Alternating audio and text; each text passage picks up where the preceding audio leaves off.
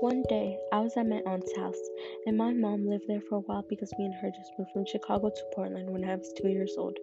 And we lived with my aunt for a while, which was at an apartment.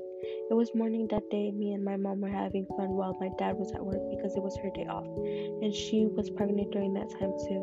I was having lots of fun with my mom because she likes to have fun with me and play with me, and she is a very nice mom. And I was a quiet kid and was just happy and was the only child she had around in Portland because my older sister was at Guatemala and lived there because my mom couldn't bring her when she came to the U.S. And I have an older brother that lived there too. She was watching the TV while playing with me in the living room, and I was playing with my toys on the ground until an accident happened. Bam! I hit my head on the wood part of the couch while I was trying to run to my mother, and I was crying a lot, and my head was bleeding so much. My mother got so scared she didn't know what to do because she didn't speak a lot of English. So she called my dad and said, Come, Juana hit her head and she's bleeding a lot. We need to take her to the hospital. But she said that in my language, which is Zacateco, and he came rushing from my work, and then they took me to the hospital. They had worried faces when they looked.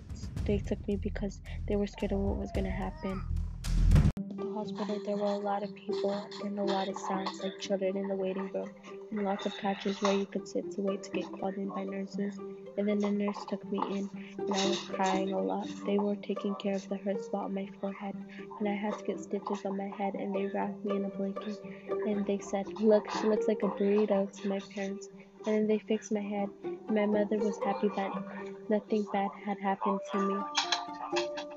My mother told me this story when I was older, and I laughed a little. Until this day, I still have a scar on my forehead.